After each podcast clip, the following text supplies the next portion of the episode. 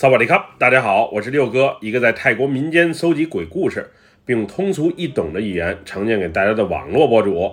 今天带给大家的故事名叫《无理的惩罚》，来自一位泰国罗永府朋友的分享。接下来，让我们一起进入到这个故事当中。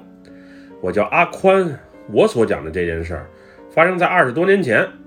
当时我刚从一所职业技术学校毕业，新入职罗永府当地的一家工厂。那会儿在工厂里，我有一个无话不谈的好朋友，他叫阿东，因为年龄比我稍大一些，平时为人仗义，对我们这些新来的工友也挺照顾，所以我们习惯称他为东哥。东哥就是罗永府本地人，平时爱热闹又喜欢喝酒，所以只要有空就组织身边的几个朋友一起聚聚。因为那会儿的我还处于单身的状态。所以东哥时常开玩笑说要给我介绍女朋友。记得那是十二月初，泰国当地的父亲节和周末正好连成一个小长假。原本我准备借着这个假期回一趟北兰府的老家，不过东哥却邀请我去罗永府的贾玲海滩玩，还说一同出行的有几个单身的妹子，有个假期去海边放松一下也不错。过不了几天就是新年假期了，再回老家也不迟。所以在海边、美女、啤酒、烧烤这几个关键因素的诱惑下，最终我决定一同前往。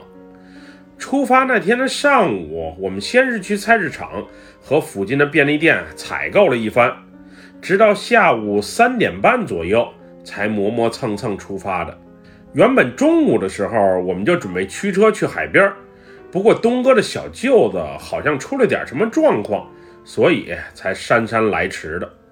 那次也是我第一次见到东哥的小舅子，一个十四五岁、染着一头黄毛的小孩儿，眼神儿看谁都有敌意，而且说出的话更是呛人。按理说，东哥的女朋友挺温文尔雅的呀。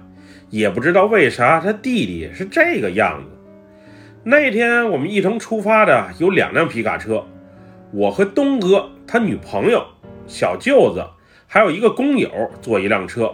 另外那辆车除司机外，则坐着三个妹子，其中两个还是单身。不过实话实说，虽然妹子是单身，身材也算是不错，但是颜值都有限。总之，我是提不起兴致。不过酒后就不好说了。从我们所租住的地方罗永府班凯县到贾陵海滩，大约有六十公里左右的路程。不堵车的话，一个小时左右就能到。那天因为我们出发的有点晚，所以东哥决定抄近道走小路，以便能在黄昏日落之前到达贾陵海滩。就这样，我们先在大路上走了一段，然后左拐右拐。进入到了一条乡间小道，当时我记得道路两旁除了橡胶林之外，不是种的木薯，就是种的菠萝，基本很少见到百姓人家。那会儿路况不是太好，车一个劲儿的颠簸，再加上车内空调有些凉，所以没开多会儿，我就感觉一阵尿意。刚开始我还不好意思说，后来实在憋不住了，才和开车的东哥提了一句。没想到此时憋着尿的不止我一人，东哥也有点反应。于是我们决定把车先停下，找个地方解决一下个人问题。待路面稍微宽一些之后，东哥把车停在了一棵酸豆角树的旁边。那会儿膀胱就快绷不住的我，打开车门就往树后跑，以便找个能遮掩的地方，赶紧尽情的释放一下。不过，就在我刚把裤子拉链打开的时候，我猛然注意到这树后面怎么还摆放了些未开封的小零食，以及三四个一次性的塑料杯。我再仔细一瞅，只见在大树的旁边还立着一座木质结构的小神龛，看样子应该是有些年头了。上面不仅拴着彩色的布头。里面还摆放着几个残破不堪的小人偶，神龛下面有一瓶剩了半瓶子的红色芬达，另外还有些已经腐烂的水果散落在地上。当时看到这一画面的我，心里就感觉不是太舒服。这树后面怎么立着个神龛？这到底是什么情况？后来东哥也来到我身边，准备赶紧解决一下个人问题，好再次上路。不过我觉得这地方有些邪性，于是就拉着东哥往树林深处走了走。尿完之后，我俩就回到了车上。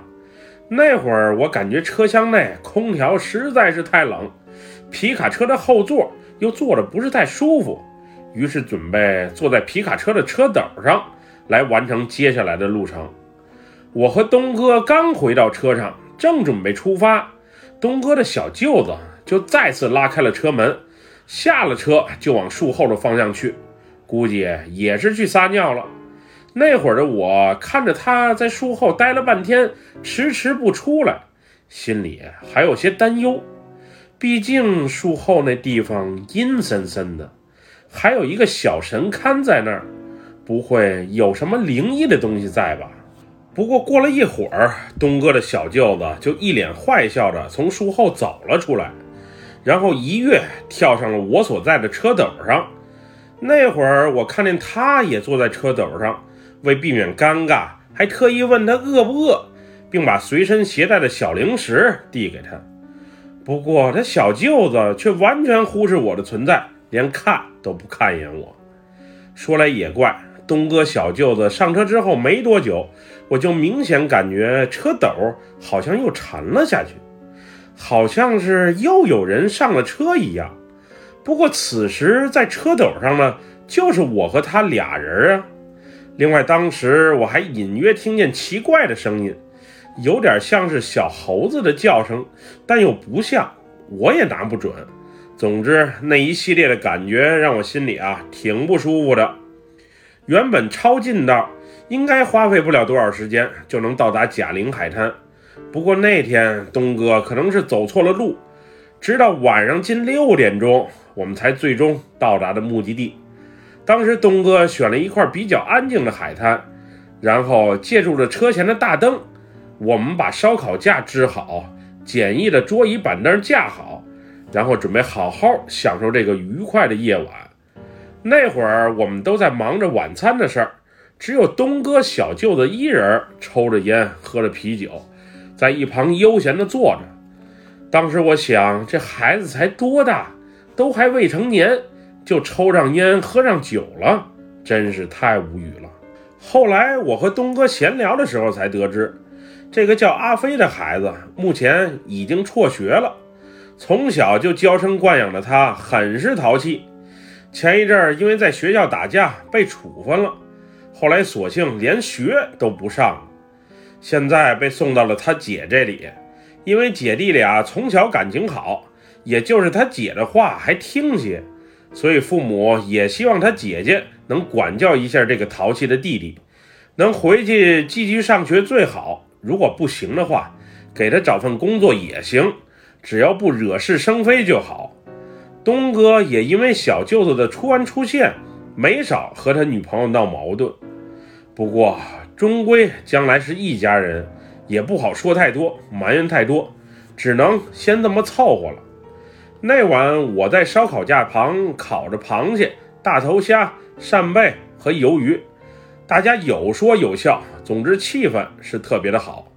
原本我对那俩妹子兴趣不大，不过现在在月光的照耀下，俩人却显得格外的媚人。尤其是一个叫阿梅的妹子，那甜甜的微笑让我是越来越着迷。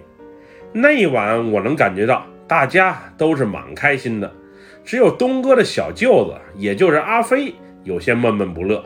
后来他一人走开了，往远处的松树林里走去。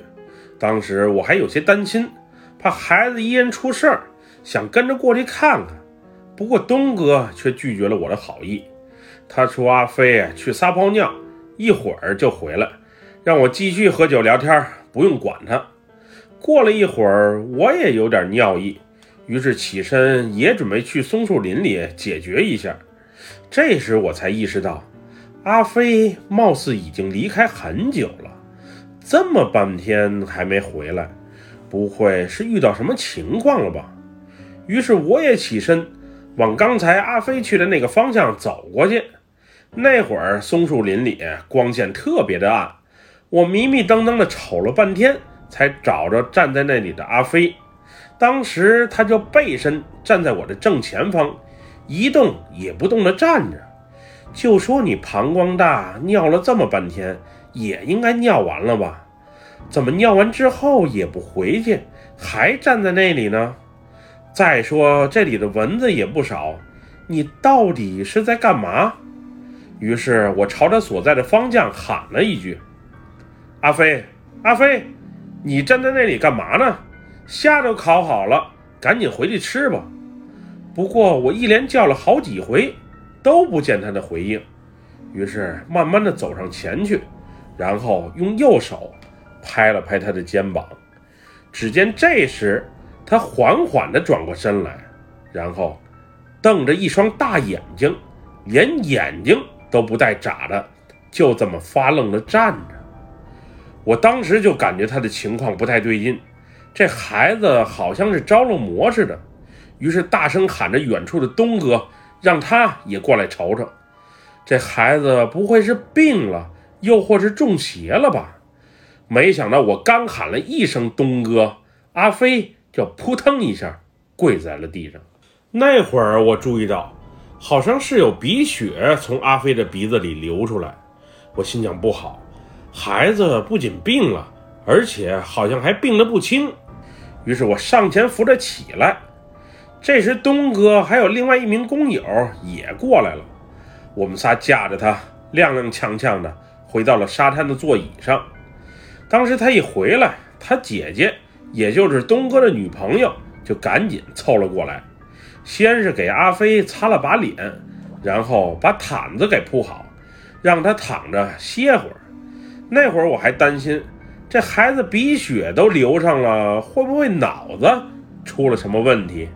另外，刚才一人在松树林里站了半天，他到底是在干嘛？不过后来阿飞鼻血就不流了，他姐姐也说看看情况再说。毕竟大家都玩的挺尽兴的，我们也不想这突如其来的状况导致原本的海边聚会就草草结束了。所以，既然他姐姐都说没事儿，作为外人的我们也就没必要多说话了。后来我还特意拿了些烤好的海鲜给阿飞送过去，不过他还是理都不理我。之后没多久，让我印象特别深刻的一件事发生了。原本躺着好好的阿飞，突然猛的一下坐了起来，然后跑到烧烤架旁，完全不顾炭火的炙热，把上面还未烤熟的生虾直接塞进了嘴里，而且他还不止塞了一只。总之，那种饥不择食般的咀嚼，把我们一行的所有人都给惊到了。阿飞，你疯了吗？虾刚放在上面，还没烤熟。你怎么就开吃了？只见这时阿飞歪着脑袋，先是诡异的笑了一下，然后边嚼边说着：“我就喜欢吃生的，这新鲜的味道实在是太好了。”原本这句突兀的话就让人很奇怪了，不过更让人困惑和惊悚的是，这声音完全就不是阿飞的。而是一个女人的声音，这到底是什么情况？那会儿的我还有身边的人，估计也已经猜到，这阿飞应该不是病了，而是着魔了。这可怎么办呀？刚才还好好的呢，怎么解手回来之后就被鬼上身了呢？那会儿同行了一个女生，也就是我看上的那个阿梅，更是哇的一下被吓哭了。因为我们这边的动静可能是大了一些，旁边的一个渔夫也走过来瞅瞅，到底是咋回事儿。当时那个渔夫身后跟着一个小女孩，小女孩先是看了一眼阿飞，然后就迅速躲到了渔夫的后面，嘴里好像还嘟囔着什么。这一蹊跷的举动，让我怀疑这个小女孩是否看见了什么不寻常的东西。于是我在东哥耳边小声嘀咕了一句刚才的情况，准备过去问个究竟。那会儿的阿飞，一会儿用女人的声音自言自语着，一会儿又换成老人的声调，时不时的还夹杂着动物的叫声，并且两只眼睛一直翻着，连黑眼珠都基本瞅不见了，双手还在那儿有节奏的挥舞着，总之很是吓人。我凑到小妹妹的身旁后，低声问了一句：“小妹妹，你刚才看见什么了？告诉哥哥好吗？”这时，小妹妹没有开口回复我们，而身旁的渔夫大哥却说了话：“我女儿刚才说，有个女人骑在那人的脖子上，并且她身旁还围着不少奇奇怪怪的人，有破了头的老人，也有断了腿的年轻人，还有满身是血的孩童。”他瞅着害怕，一直催促我赶紧离开。估计那人是被小鬼缠身了吧？啊，被小鬼缠身了？我怎么什么都没看见？东哥赶紧回复道。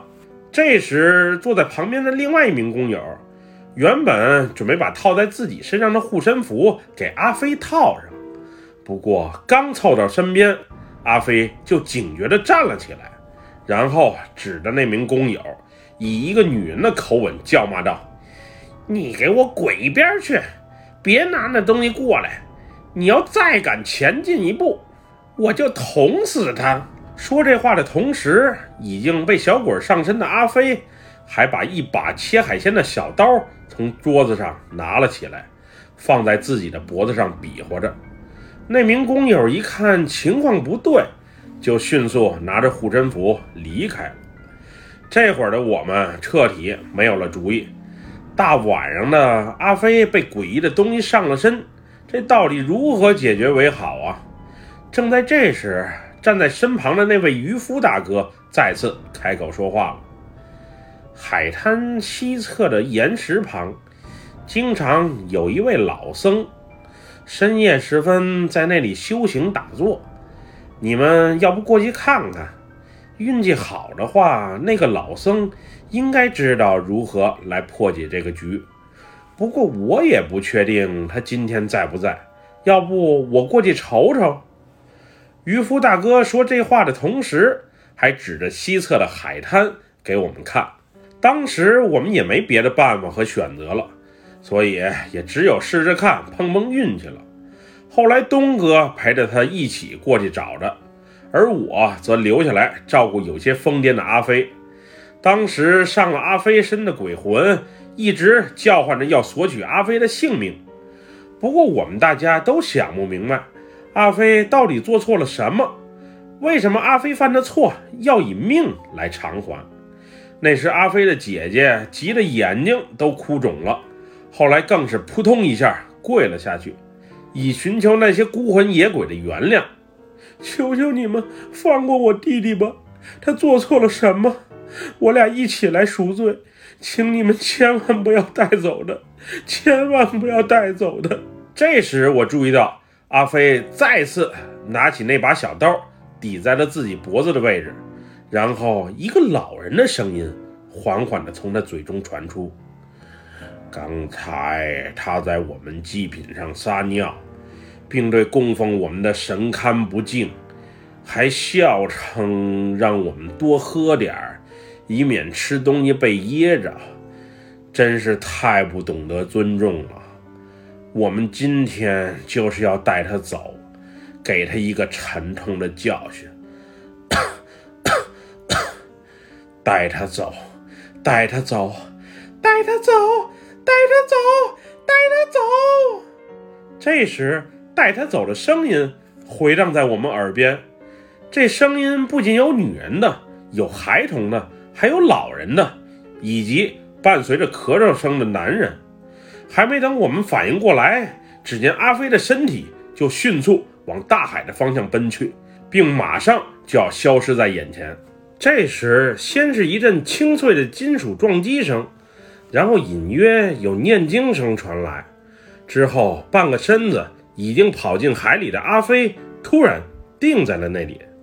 我刚想追上去看看阿飞的情况，只听东哥在离我不太远的地方喊道：“阿宽，别过去！你们谁也别过去，在原地待着就好，让大师来处理。”那会儿我才发现，一个老僧左手拿着一个铃铛，身后背着一个黄布包，缓缓走向半个身子已经在海里的阿飞。之后，老僧好像是在阿飞身边念了一段经，然后还有些手势上的动作。只见阿飞突然一下身体软了下去，然后瘫倒在大海里。是大师一把把阿飞又给拽了起来，然后招呼在沙滩上的我们几个把他搀回去休息。后来还没来得及我开口复述刚才那些孤魂野鬼所说的话。大师就率先开了口：“这孩子今天在来贾岭海滩的路上，得罪了一棵树下的孤魂野鬼。我刚才已经替他求过情了，他们也答应不再追究。不过这个孩子在十五天内必须出家，出家时间还不能少于一个月。”这也是不追究的交换条件，用来弥补自己所犯下的罪恶。如果要不照做的话，我也是无能为力。另外，等你们回去，再路过那棵酸豆角树的时候，记得准备些贡品，给那些树下的孤魂野鬼。另外，那神龛别忘了给打扫一下，让这孩子自己动手，你们谁也别帮忙。大师说完之后，还没等我们致谢，就一脸疲惫的匆匆离去了。后来听说，当晚东哥他们心急火燎的往西侧海滩去的时候，大师好像已经就预料到有什么事情要发生，已经缓缓的往我们所在的方向走来，所以才能在危急关头把阿飞给成功救下来。被救回来的阿飞身体虚弱的很。当晚更是一觉睡到了天亮，他倒是倒头就睡，而我们这一帮人可就苦了。原本充满欢乐、充满无限可能的海边聚会，只能以如此尴尬的结局来收场，实在是太郁闷了。那晚我们在皮卡车上凑合过了一夜，第二天一早，另外一辆车就直接回去了，而我和东哥先是去菜市场。买了些水果和点心，然后又去杂货铺买了把扫帚以及抹布等清洁用具。在回去的路上，当我们再次经过那棵酸豆角树的时候，我们一起把贡品一一摆放好，并在神龛面前好好拜了拜。之后，阿飞一人把神龛及周边又给清理了一番，我们才离开的。我清楚的记得，在上车离开之前。原本寂静无风的小树林，忽然刮过来一阵凉飕飕的阴风，那种刺骨的阴冷很是不正常。回去之后没几天，阿飞就按照大师的吩咐出家了。至于出家了多长时间，去哪儿出的家，他还受不受那些孤魂野鬼的骚扰，我就不得而知了。后来过了一些日子，听东哥说，阿飞去当兵了。而且经历过这件事之后，阿飞好像换了一个人似的，不仅为人处事规矩了许多，而且烟酒也全戒了。不过有一点奇怪的是，阿飞之前是个左撇子，吃饭写字都习惯用左手，但是出家回来之后却用右手更多，很是奇怪。不过孩子能变好，还是挺让一家人欣慰的。谁也没想到他的转变会这么大。我在那家工厂待了差不多六年，后来就去曼谷生活了。之后因为丢过一次手机，还换过回手机号，所以与东哥失去了联系。也不知道这些年他过得怎么样。总之，万物皆有灵。去一个陌生的地方，一定要有一颗敬畏之心，老老实实做人，踏踏实实做事。人切记不要太狂、太无理。万事皆有因果，不然受伤的肯定是你自己。本期故事就分享到这里。喜欢六哥故事的朋友，别忘了点赞和关注哟。咱们下期节目再见，么么哒，拜拜，萨瓦迪卡。